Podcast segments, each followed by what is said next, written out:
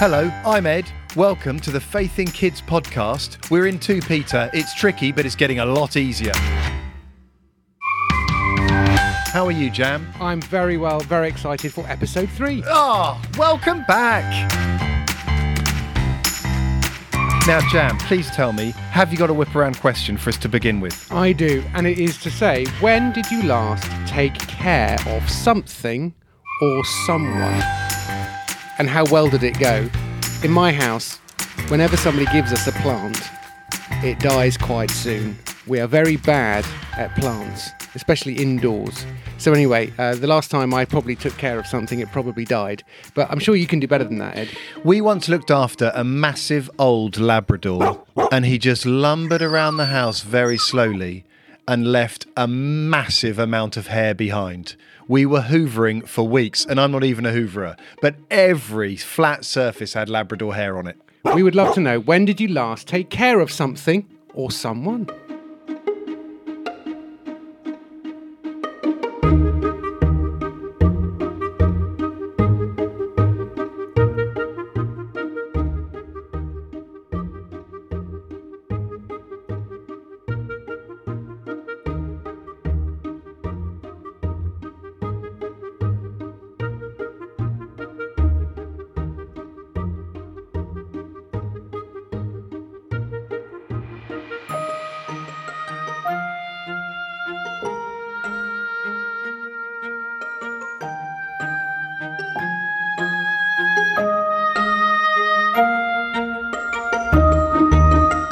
So, Ed, why are we talking about taking care of something or someone?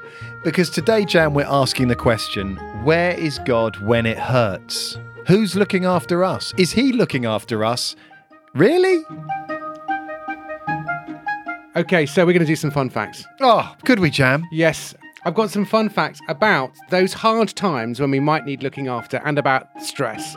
And the first fun fact is that the lowest stress levels are recorded in adults older than 72. So, Jam, you're saying that if people get to 72, they become very relaxed. I would say that grandparents tend to be less stressed than their children or grandchildren. Okay. And that sounds about right, doesn't it? What are your. Did you have grandparents who I did, were I very did. relaxed? Uh, so, I think a sign of a grandparent is they just fall asleep all the time. Yeah. When they think this conversation's got boring, they have a sleep. Although sometimes they can be so relaxed that it makes you stressed. Isn't it annoying when people are really relaxed and you're not, and suddenly you're just like on Will edge? we ever get out the house? Will we? Uh, well, talking about that, getting Yes. out the house. Okay. Nearly 25% of people report feeling extreme stress during holidays. Oh. Ed, Yes. In episode one, you said you take a chocolate bar with you Yes. on, a, on on walks because Yeah. you tend to drag people too far and you need to redeem yourself with chocolate. I- I get reminded of all those walks I've taken my family on where they believe they're at the edge of doom. I, I do want to say, Or the worse, they think they're halfway oh, round and you've only really just got started. yes, yes, yes. And I have taken to tracking how far we've gone to say it's really not that far, it's just over that hill. Yeah. I actually do find that I go away on holiday believing we'll leave our sin behind. Right. And we will become this perfect version of ourselves, and we will be the family who skip through fields, encouraging one another all the way with no arguments. And picking flowers and making daisy chains. and somehow the arguments and the pain and the difficulty and the shouting, it feels so much worse on holiday. Let's not dwell on this. Although it's going to get worse, 70% of students Yes. um, are often or always stressed about schoolwork. Yes. I'm sure some of our listeners can already empathise. And parents probably still ask your parents, kids, Yeah. if they still get dreams about Yeah. having to sit exams. Yes. I get one where it's not that I have to sit an exam, but I realise the exam is coming and I haven't been to any of the lessons and I can't find out where the lessons are. And I want to say to you, it's all right to get worried about a test, please remember, Jam and I are able to laugh about it now. Yeah. It's okay. However hard, however frightening you're finding them, it's okay to be stressed. The Lord has you. And if you want to de stress, go to the least stressed country in the world, which, according to satisfaction levels, is the country of. Greece. Actually, in some, that's the most stressed.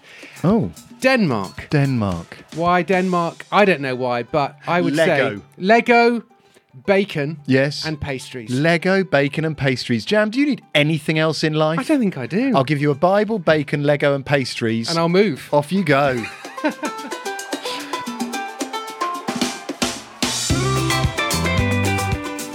It is great to talk about feeling stressed because it's okay to say that's how we're feeling. Today we're finding out where is God when we're feeling like that.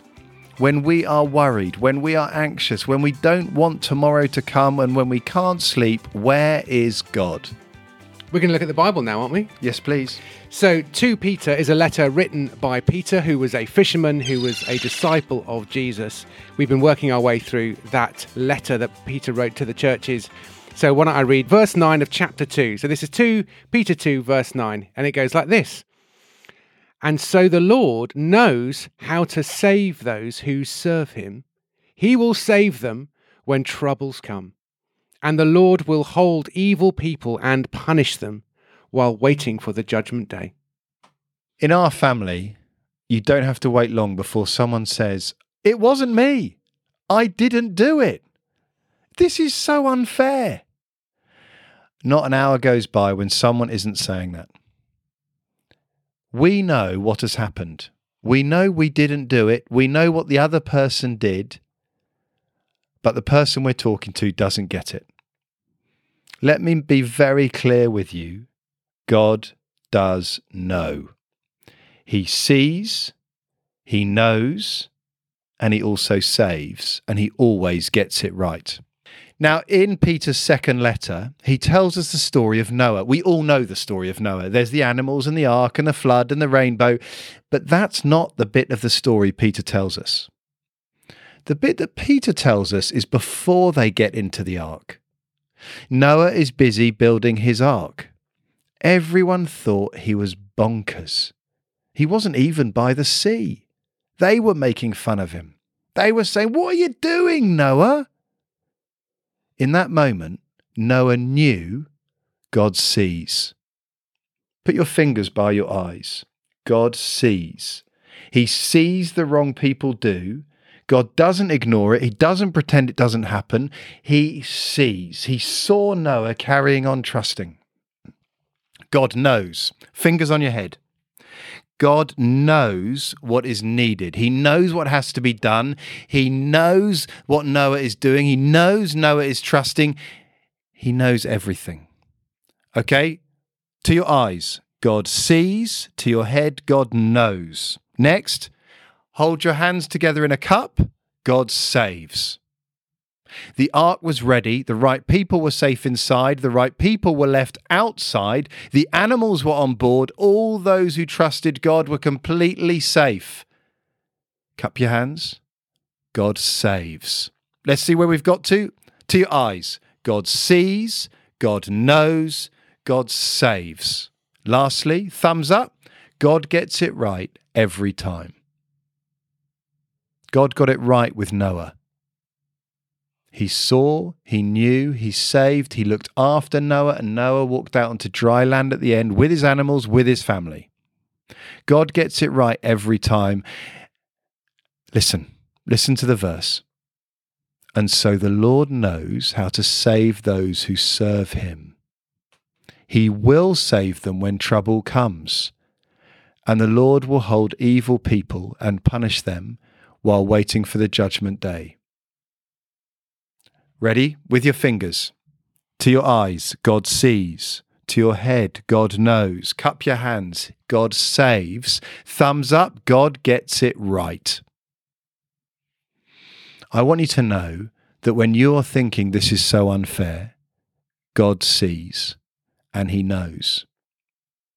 I want you to know that just like Noah and his family were kept safe inside the ark, we are always safe wherever we are, as we walk into school, as people say mean things, as people do mean things, don't give in to the lie that you're alone. God sees, God knows, and He saves. He has saved you, and by His Spirit, He is still with you. And thumbs up, He gets it right. As we go into school, we can trust God to look after us. We are as safe in school as Noah was in the ark. The best thing we can do is trust God. And when people do the wrong thing, God sees that too. God knows what they're doing. And there comes a day when God will make everything fair. God will fix everything. He's asked Jesus to do it, he'll do it really well. And that's called Judgment Day. We can wait for that day when it will all make sense. Let me pray. Dear Father, I thank you that you see. Wherever we go, however dark it is, however lonely we feel, you see. You know. You know what we need. You know how we feel. You know what hurts. And you save. You saved by Jesus dying on the cross, and you save today by sending your Spirit to be with us to keep us safe. And you always get it right, every single time.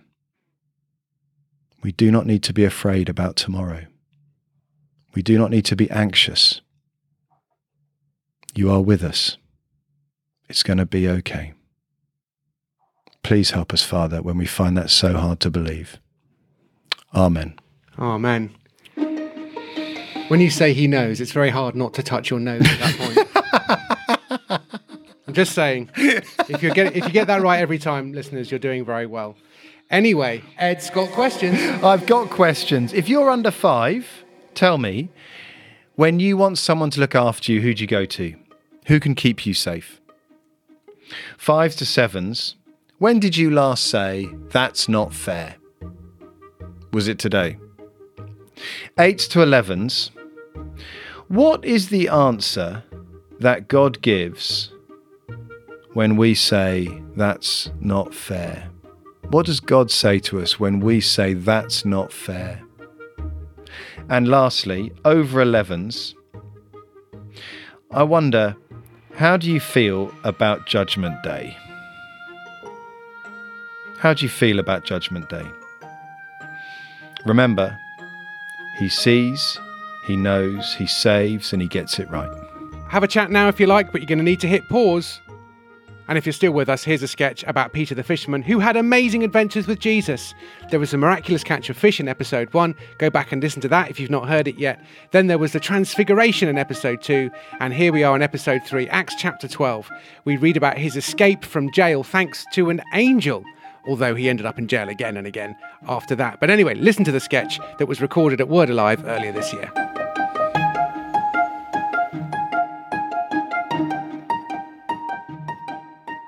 we are going to imagine that we're going back in time in Peter's life to a time when Peter had to trust that God saw, that God knew, that God saved, and that God got it right every time because Peter was in prison.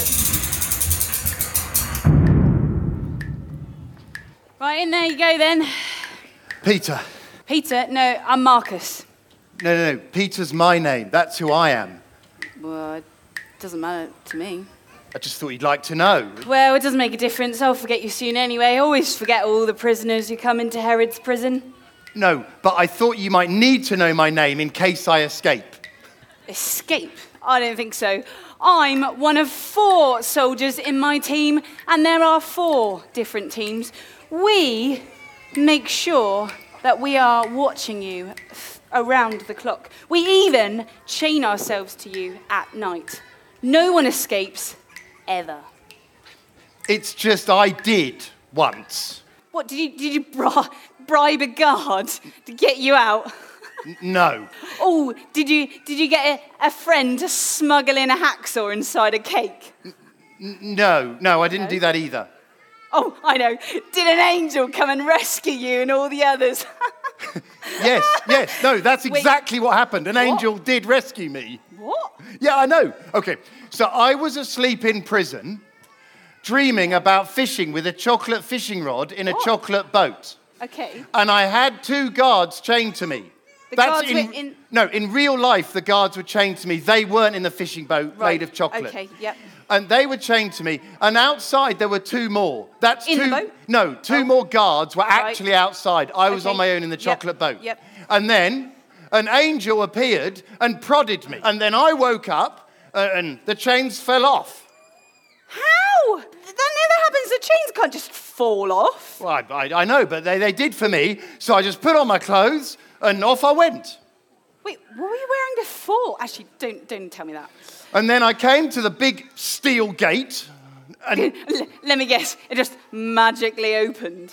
yes. and then I walked out of the prison and along to my friend's house. Right. And I found the house full of people Okay. praying for me. Who knew? I bet they were really pleased to see you. Well, actually, they didn't believe it was me at all. but wasn't that just what they were praying about? I know, weird. It turns out you can pray for stuff and not believe when it happens, not know that God sees it and God knows what to do. And so when it happens, well, it shows He can do it after all. Miracles can happen even today. But we've executed Christians, and your God didn't save them. I know why you think mm. that. So, my friend James, another of the disciples, Right, he was yep. killed just before I walked out of prison. Oh. But I guess in my case, it shows God can save. He, he did with me, it's in his plan. So, if he chooses not to, well, that must be in his plan too, I guess. Really?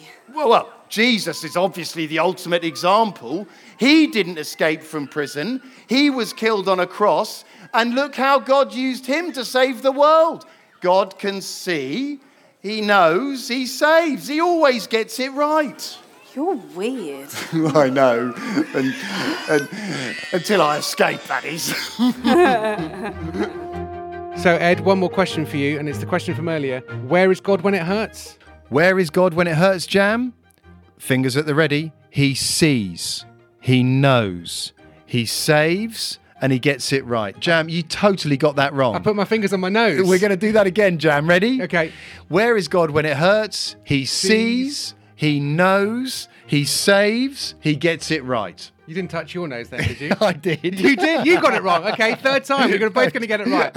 Where is God when it hurts? He sees, he knows, he saves, he gets it right. Phew. I think we better have a song.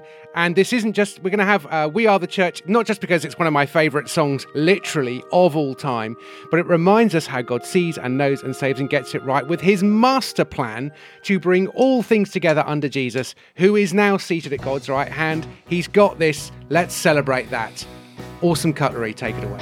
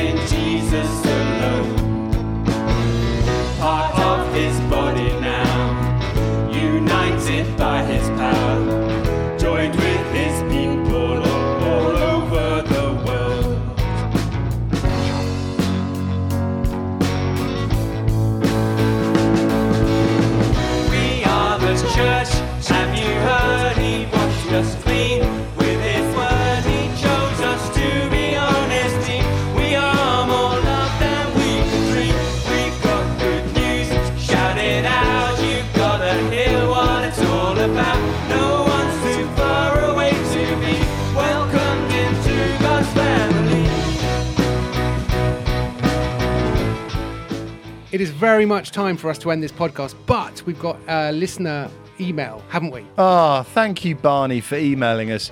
Barney, like many children who listen to this, you're a big fan of the fun facts. You've sent me some. Here are my favourites that you've sent me. Even though he invented the telephone, Alexander Graham Bell banned them from his lab because he thought they were distracting. Wow. If only Alexander Graham Bell could see the phone now. Yeah.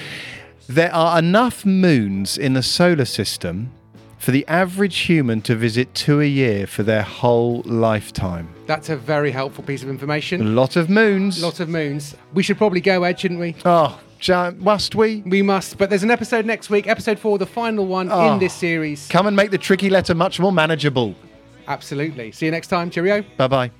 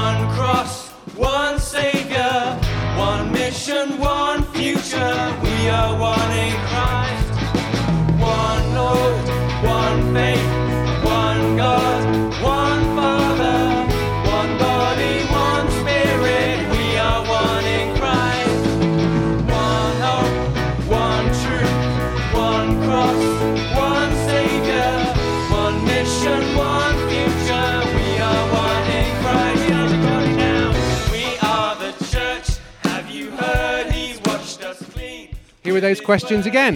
If you're under five, tell me, when you want someone to look after you, who do you go to?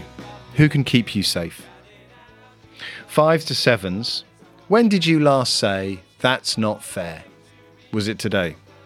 Eights to elevens, what is the answer that God gives when we say, that's not fair? And lastly, over 11s, how do you feel about Judgment Day? Remember, He sees, He knows, He saves, and He gets it right.